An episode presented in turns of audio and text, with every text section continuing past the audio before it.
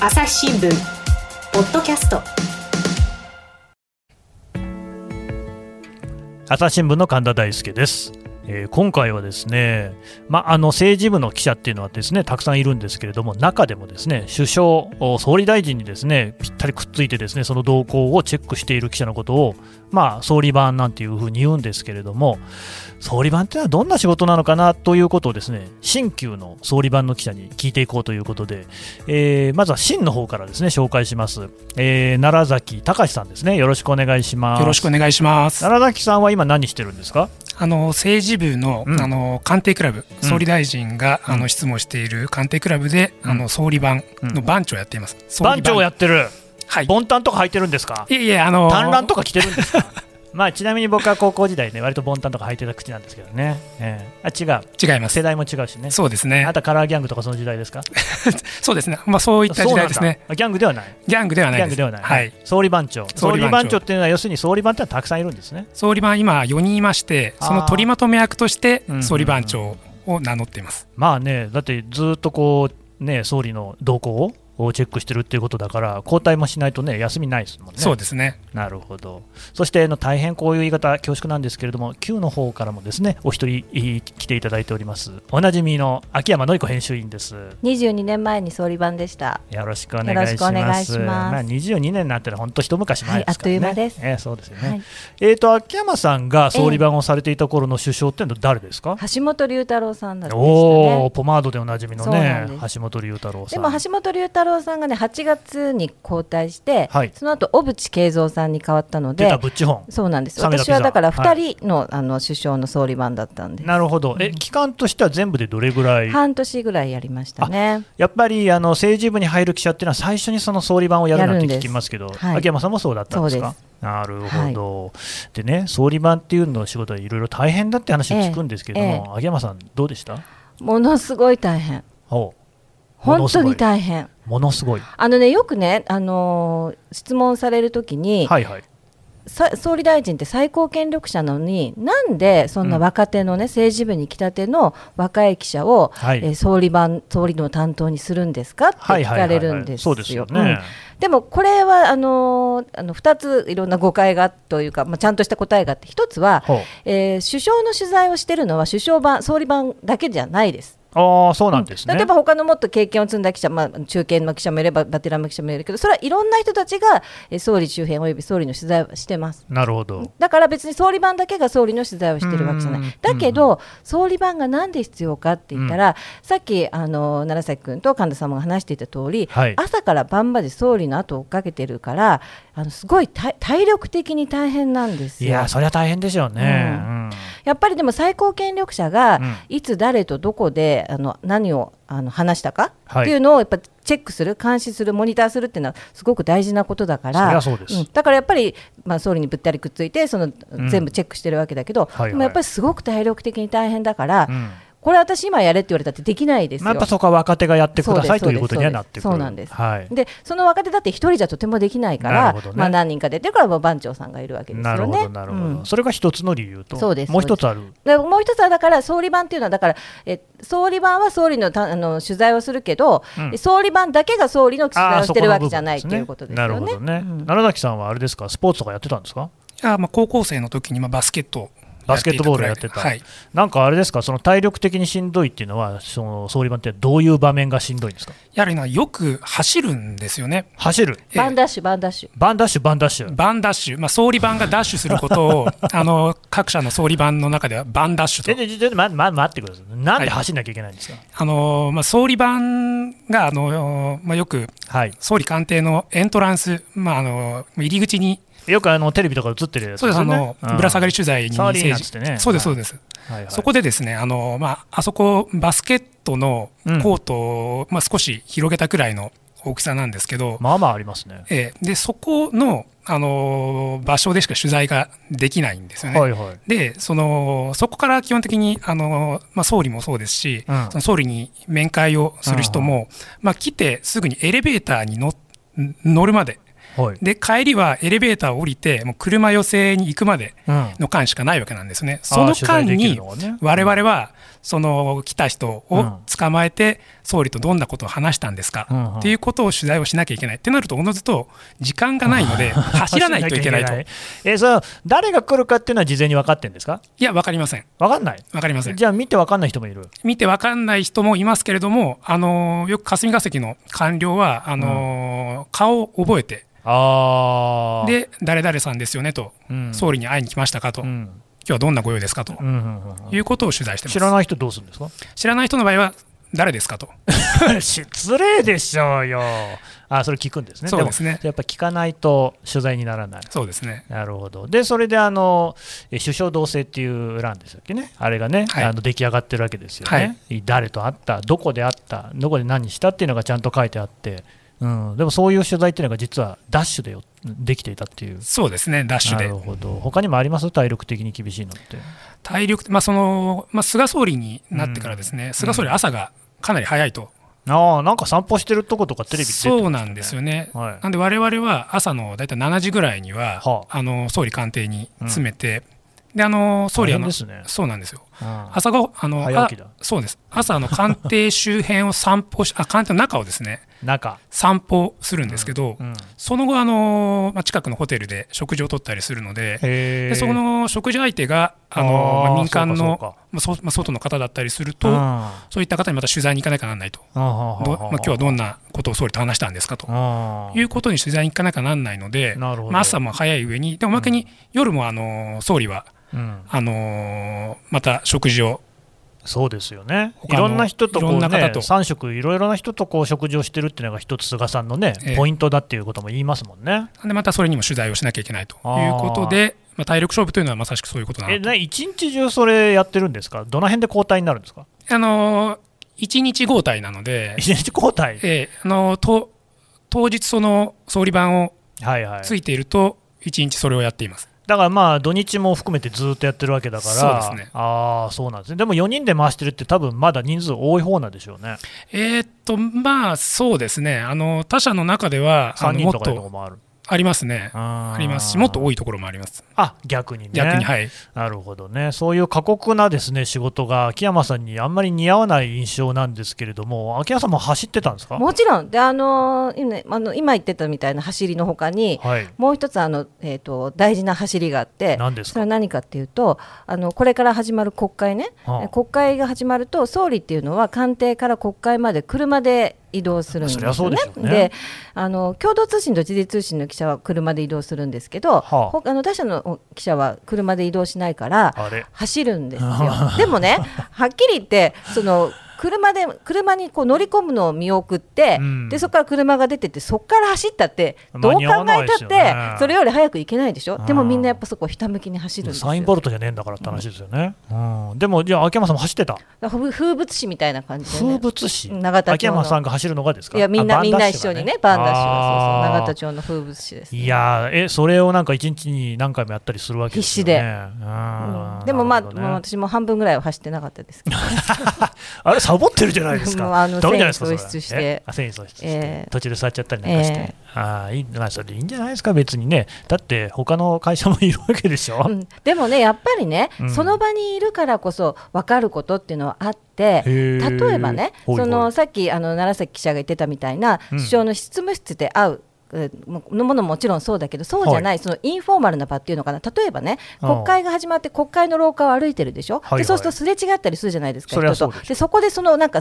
接するあのだ会話とうん。かね、そういうのがね結構面白かったりするんですよ。ほ。でそういうのは本当に物理的に近くにいないとわからないでしょ？なるほど、なるほど。例えばね、あのえー、と共産党に佐々木健翔さんっていう、すごい、もう今引退,、しちゃったんだけどね、はい。あの胸をハウスの追及なんかで有名なね、はいはいはいはい。彼が、まあ、あのいろんな、まあ、歴代総理を追及してきたんだけど、うん。まあ、彼なんか例えば小泉さんがこうすれ違った時があって、はい。ると小泉さんは、ああ、こ佐々木さん、いつももうこの人はもう僕、いじめられてねとか言って、握手、握手みたいな感じでね。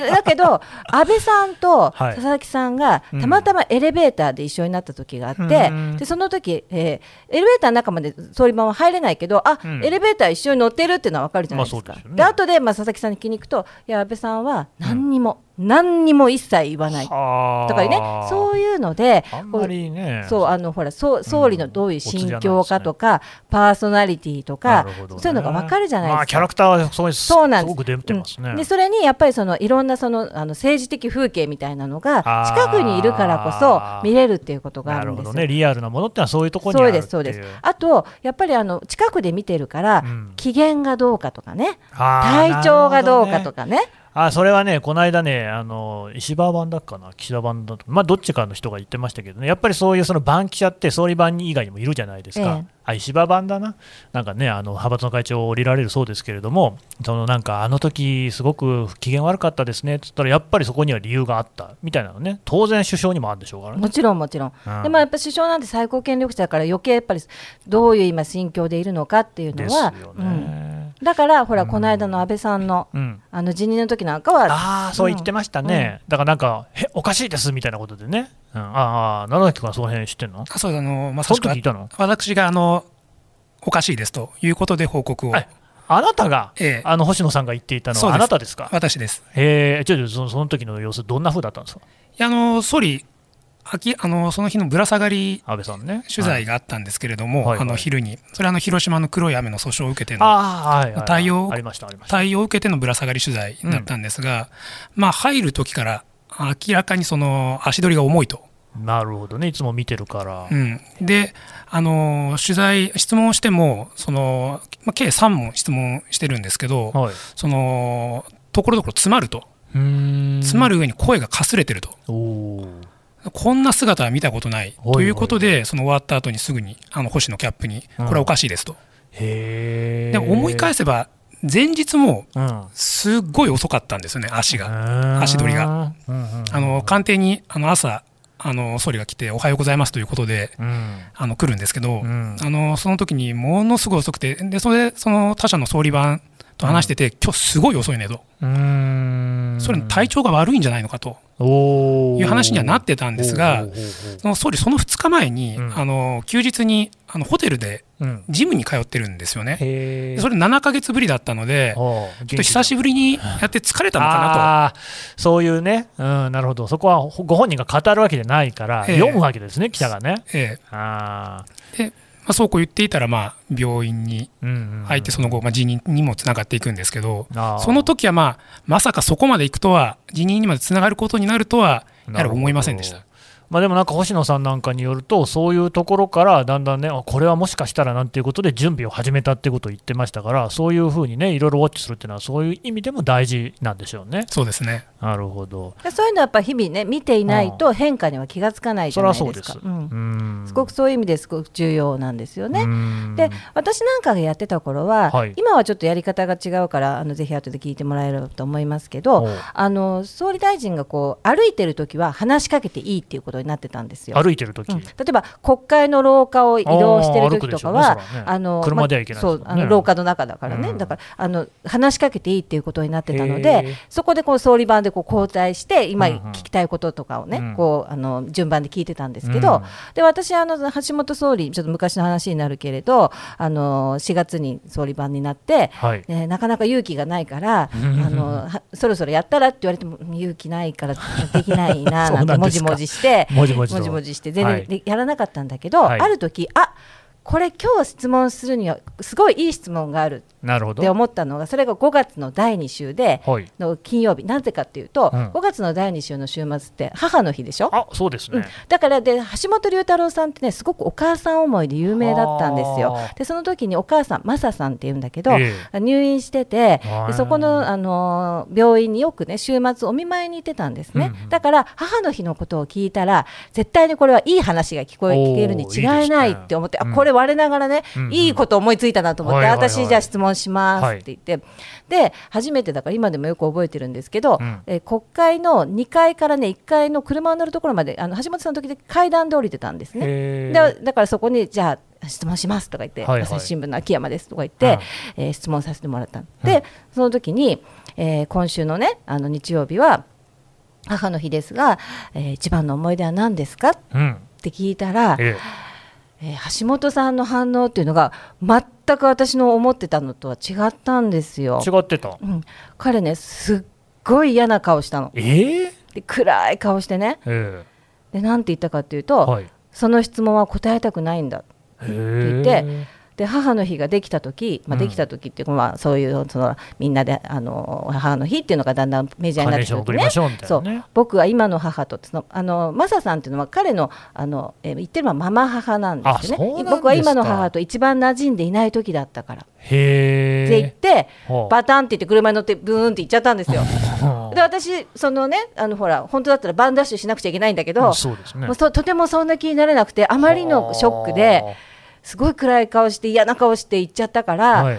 でそのマサさんと仲がいいって思ってたけど、うん。その自分を産んだお母さんが、まあ、亡くなってでマサさんがやってきてあこれもしかしてすごく傷つけちゃったのかもしれないとか思って、ねもうみんながバンダッシュする中とてもバンダッシュする気にもなれずうんとぼとぼと暗い顔してもう,、はあ。もう持ち込んで歩いてたんですよね。はあ。で、えー官邸に着いた、うん。そしたらその同僚の総理番の子からねはいはい「秋山さん秋山さん何やってたの?」って言って、ええ総理が探してたよって言われて「へえ。えって言ったらあの総理がその車を降りた時にその共同通信の時事通信の人たちが車でついてってるから「あれさっきの女性記者は?」って言われて「ああいや今ちょっとあれなんですけど」って言ったら、でその総理がねすごいあの僕は、えっと、カーネーションを赤と白に分けるという発想が嫌いだった。はあ。えーなぜ2つに分けるという必要があるのか1つでいいじゃないか、うん。僕は子供の頃2つに分けるのはすごく残酷だと思ったんだって言ってたそうです。で私ね知らなかったんだけどお母さんのいない人にはうん。白いカーネーションだったんですね。あ。そうなうんん、ですか、昔はそうだったみたいへねー。で、あのーだから橋本さんが子供の頃はそうで、そういうことがあったんでしょうね。ね。で、あそう言ってたよって聞いて、あそうだったんだと思って、うんでもこれなんかもね、そのやっぱりその、まあ、一国のその首相、最高権力者のなんかこうパーソナリティというか、人柄っていうかう、んそういうのが分かるじゃないですか、そうですね。でそれはやっぱりすごく重要なことだと思うんですよ。うん。で、やっぱ権力の監視っていうのはいろんな意味があって、まあ、誰とどこで何をあったとか、その密室で何を議論してるのかっていうのはもちろん大事だけど、そういう人がどういう心境だったり、どういうことを考えてたりとか、うんどういう人間性なのかっていうのもすごく重要なことで、それはそうですよ、うんでそれはやっぱり近くにいる総理番だからこそできるっていうのがあるんですよね。でも今はなかなかそういう歩いてる時に話しかけたりとかできないんじゃないですかね。ダメなんですか、奈良さん。ダメですね。ダメ。ダメです。うん、まあ、ダメ、ダメですね。それってどういうふうに決まってんですか、どういうふうに決まってる？あの、まあ、SP が基本的に我々のことは、うん、あの、ダメまあだっつって、まあ、総理を守っているので、まあそうですね。えーでそういう機会っていうのはないですね。まあ、小泉純一郎さんぐらいの時からだんだん変わっていってで今はだから1日1回立ち止まったりとかもしてくれる時もあるのかな？えー、と今はあの、うん。我々があのこういった形で、こういった内容を取材したいと、こういったことをちょっと総理に聞きたいとうんいうことをあらかじめ、あのまあぶら下がり要請というふうに我々は言ってるんですけど、うんぶら下がり取材に応じてくださいとうんいうことで、向こうにお願いして、その場合、あの応じてくれる場合にだけ、あの総理はこちらに来て話してくれます。決めんのは俺だよと、そうですね。それは何ですか、なんかもう安倍さんとかあの辺からそうなったんですかね？そうみたいですね。よくわかんないはいあのまあそうですね。あの安倍総理の途中からあのそういうふうな仕組みが出来上がって、だって秋山さん、あれですよね、もともとはそういうそのぶら下がりの機会ってもっとたくさんありましたよね。そうですだからそうやって歩いてる時には話しかけてよかったし、うん。であの森さんの時森首相の時森に、ね。そう総理番と話したくないって言って総理番が何話しかけても無言みたいな時があって。あーどうせでまあ上の国発言とかしたそうそうそう。でねそういう経緯があって、はいはい。で小泉さんの時から1日1回とか2回そのぶら下がりをするようになって、みたいな感じでどんどんだからその以来はあの政権が変わっても変わらなかったんだけど、うん。政権によってやり方が変わるっていうふうになったんですよね。でも今はそのそうやってまあ立ち止まって話してくれるだけじゃなくてその他にも呼びかけたりとかもしてるんじゃないですかね。そうですね。あの、結局ぶら下がりの取材に応じないって言ってもこちらとは聞きたいと。うん。うんこの質問は絶対に投げかけないといけないという場合も結構あるのでうん、そういった場合はもうあのシャウティングということで、総理ということで質問をぶつけると、うん。この件ですがどうですかと。うんうん。でそれはまあよくあのテレビとかでも。やってますね。ええ流れてると思うんですけど、うん。それは我々総理版が、うん。まあ、シャウトしてると。あれって誰が言ってるんですか？誰が？要するにその、だっていっぱい会社あるでしょ、ええ。朝日以外にも、誰が言うとかっていうのは決まりあるんですか？あのーシャウトするのはまあほぼ朝日新聞の記者が 言ってる場合が ええ？9割、8割、9割。ええねどういうことですか、他の会社はそういうこと聞きたいことないの、いや、まあ、他社の総理版にも聞くんですけど、まあうんまあ、ある会社は、まあ、そういうことはするなということで、えー。内部で決められていることもあるみたいです。えそれはやっぱり事前に総理番の間で打ち合わせとかするんですか？僕やるよっつって。あそうですね、あのーまあ、テレビ局なんかその音声がきちんと取りたいということで、誰がそのシャウトするのかっていうのをあらかじめ知っておかないとそうですよね。音が取れないと。取れませんね。ということで、まあ、そういうことはまあ内部で打ち合わせをしして、あ私やりますと、こんななん内容だけれど。も俺はこれが聞きたいんだ私は聞きたいんだって言ってるのは大体朝日新聞の記者なんですか？朝日新聞とまあ一部の社、ぐらいですね。なるほどね。全然聞かない社もあるんですね。全然聞かない社の方が多いですね。そうなんだ、ええへえなんかそれ意外な感じしますけど秋山さんそれ何なんですかね？いやーだって最高権力者の監視というか最高権力者に聞きたいことは本当はいっぱいみんなあるいっぱいあるでしょんだからそんなの僕だってありますよ。うんでしょ、うん。でそれやっぱそのほら普通の人が聞きたいことを代弁するのが総理番の仕事そのためにああいうところにね、うん。場所もらってるわけじゃないですか。ですそうです、と思いますよね、うん、うん聞かないんだ、うん。ふーん。まあそういう話はいいですけど、で、まあそうやって総理番っていうのの仕事っていうのは毎日ね、そういうふうにね、総理と一緒に、まあ、まあ総理が何をしてるのかっていうのをチェックすることじゃないですか。で、まあちょっと奈良崎さんなんかね、今現役でやってるわけでしょ。でもそれってなかなかこの菅さんが自分のこう問いかけとかに答えてくんないわけじゃないですか。そうですね。そういう機会ってのはやっぱりもっと欲しい。もっと欲しいですね、うん。でそのぶら下がり取材に応じた場合も、結局1問だけしか、答えない、まあ答えないと。こっちは3つ用意してんのにみたいな。そうです。でしかもそれも大体カンペを読みながら答えるあと。れね、そう前々からずっとこの問題視されていて、まあ、安倍さんが特にそのプロンプターを読んでるっていうのがね、結構話題になったじゃないですか、菅さんもそういうの読んでるんですか？そうです。ねぶら下がり取材の場合も必ずあのメモを読みながら言ってますね。ただ安倍総理の場合は、うん。そのぶら下がり取材の場合はそういったことはなくて読んでなくて自分で自分の言葉で話していた印象でした。これって橋本さんの時とかどうだったんですか？紙なんて読まないです。どうしだって事前にどういうこと聞くかなんて言ってないからあー、うん。今は言うようになってる。それはほら1日1回とかになってるからじゃないですか。うん。なんかね、なんかそういうことじゃなくて、やっぱりこう記者とね、ええ。その首相の町長発信みたいなのこっちは聞きたいわけですけれども、そそれはなんでできないんですかね？うん、だからそれはまず首相その人の考えもあるし周囲の考え方もあると思うんですけど、うん。そのでもね菅さんのあの総理番との付き合い方っていうのはちょっとね他の首相と違うところがあって、え、そうなんですか？うん、それは何かっていうと、うん。えー先日その就任2週間で、うん。あの朝日新聞は行かなかったけど、うん。あのえっと、懇談をオフレコはいはいの懇談をしましたよね。らしいですね。うん。でそれはほあのフレコの懇談会をするのは他の首相も、うん。あのしてないわけじゃないです。はあはあはあだけどそそういうほらあのフォーマルな場での公式な場でのオープンな場での質問には答えないで、うん。そういうのやるのはどうなの？って言っても朝日新聞は行かなかった、まあ、いろんな考えがあって行かなかったわけだけど、ですよね。あのでもね就任2週間で普通やらないああ、そうなんですか。そんな首相いないへえ、うん普通はどれぐらいしてやらない首相もいると思うし。あ全くね。ええうんでそそんなにあの始まってすぐなんてやらないしそれであの菅さんは総理番と名刺交換をしたんですよはい。で名刺交換しないから普通。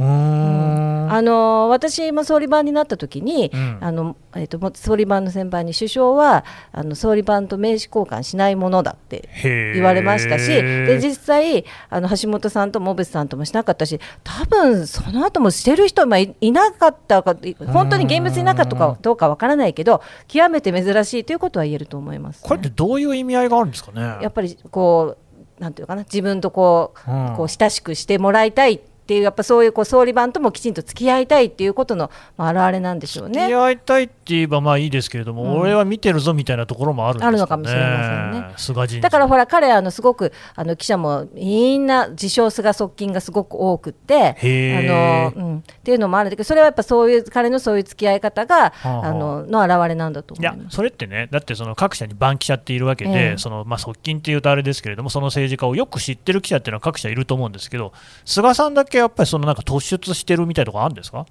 自分が一番だってみんなそれぞれが思ってたんじゃないかな。なんか、あの、たちの悪い女性のようなね、なんか、あの、いろんな人にね、同じブランドのバッグをこうプレゼントさせてる女みたいなのがちょっと頭に思い浮かんじゃいましたけれども、そこら辺もやっぱり菅さんって、まあ人たらしというか、ええやり方がうまいんですかね。うんだからそういうふうに一見見えないじゃないですか見。えませんね。ね、けどそこら辺はうまい具合心をくすぐるんですかね。っていうところがあるんでしょうね。それじゃあ、あれじゃないですか、共同通信のね、ええ柿崎さんでしたっけ、がね、補佐官で入ったってことで、保存感出るような人もいるんじゃないですか。だからあれだけ、まあ、もちろん彼のね、その、うん、あの権力のを批判してた人が権力の違いに入っちゃうということは、私は本当に問題だと思うけど、ね、そうじゃない、やっかみとか言いがかりみたいな批判もすごくあったから、それはその表れだと思いますよ。だから、俺が一番だと思ってたら、あいつにやられたみたいな、なんだかね、うん、本当にそこの点に関して言うと、僕はまあ、それはどうかなと思いますけどね。えーえー、奈良崎さんは今、そういうそのね、菅さんとまさにその、まあ、向き合う立場にいるわけじゃないですか。はい、そういう今みたいな文脈でいうと、どんな気持ちで菅さんとこう接してるんですかね？どんな気持ちで、うん。いや、あの我々としては、うん、あのまあ、官邸のですね、はい、あの先ほど話したような、うん、その声かけだったりっていう時に、うん、まあ、きちんとあのオンの場で話してほしいと。まあね、オンの場、オフの場って言い方、われわれしますけれども、オンの場って要するに記事になるっていうことですね。そうですね、うん、でその最高権力者の生のこ言葉をきちんと伝えたい、うん、でそれをその聞き出すのがわれわれの一番のミッションだというふうに思っているので、うん、でまあ、菅総理の場合、まあ、先ほど少しお話したように、その1問だけ答えていなくなると、でこちらとしては、そのさら問いっていうんですけど、まあ、2, 問目、3問目をさらに問うってことですね。さらに問うと、してるんですが、菅総理はほとんど応じないです。もうぷいと帰っていっちゃいます。あそうですか。なるほどね。まあなんか総理番の仕事もいろいろ大変だっていうことがよくわかりました。どうもありがとうございました。ありがとうございました。朝日新聞ポッドキャスト。共に考え、共に作る音声による新しい報道の形。朝日新聞ポッドキャスト。国内外250を超える取材拠点。約2000人の記者が追う世界の今地域の声。しかしあなたは知らない。新聞には書かれていないことがある。ニュースの向こう側を語り合う朝日新聞ポッドキャスト。はいということでですね秋山さんと奈良崎さんのお話を聞いてきましたがまあやっぱなんか最後の辺の話聞いてると違和感ありますよね。あのやっぱり本来、その記者なんていうのはですね、やっぱりそういうそのウォッチドッグ、ね、番犬というか、まあ、監視をするっていうことがやっぱ仕事なわけですから、そこはきっちりとね、その仕事を果たさなきゃいけない。もちろんそのために懐に飛び込んでおいてっていうことはあるかもしれないですけどね。で、でもね、やっぱりね、そこが、ちょっと今、一番気になったのが、それを決めてるのはやっぱ基本的に首相本人、総理本人なわけですよね。まあそれはそうですよ。だって話しかけたってその返事をするかしないかっていうのは決められるのは総理しかいないですからね。いや、あのね、そこはね、やっぱ一国のね、長ですよ。この1億2000万人も人口のいる国の一番のそのね、あの、まあ、最高権力者なわけじゃないですか。やっぱね、紙なんか見ないで自分の言葉で答えるっていうのが当たり前だと思いますし、そうしてもらわないと困るんですよね。あの、なんか裏で人事ばっかりこう動かしてるような人に、ついていこうと思いますかね。やっぱり国民としてね、この人のこと一緒にね、あのこの国でね、今の時代にこう生きててよかったなって思ってくれるような感じにしてほしいですね。朝日新聞ポッドキャスト朝日新聞の神田大輔がお送りしました。それではまたお会いしましょう。この番組へのご意見、ご感想をメールで募集しています。ポッドキャストアット朝日ドットコム p o d c a s t アットマーク朝日ドットコムまでメールでお寄せください。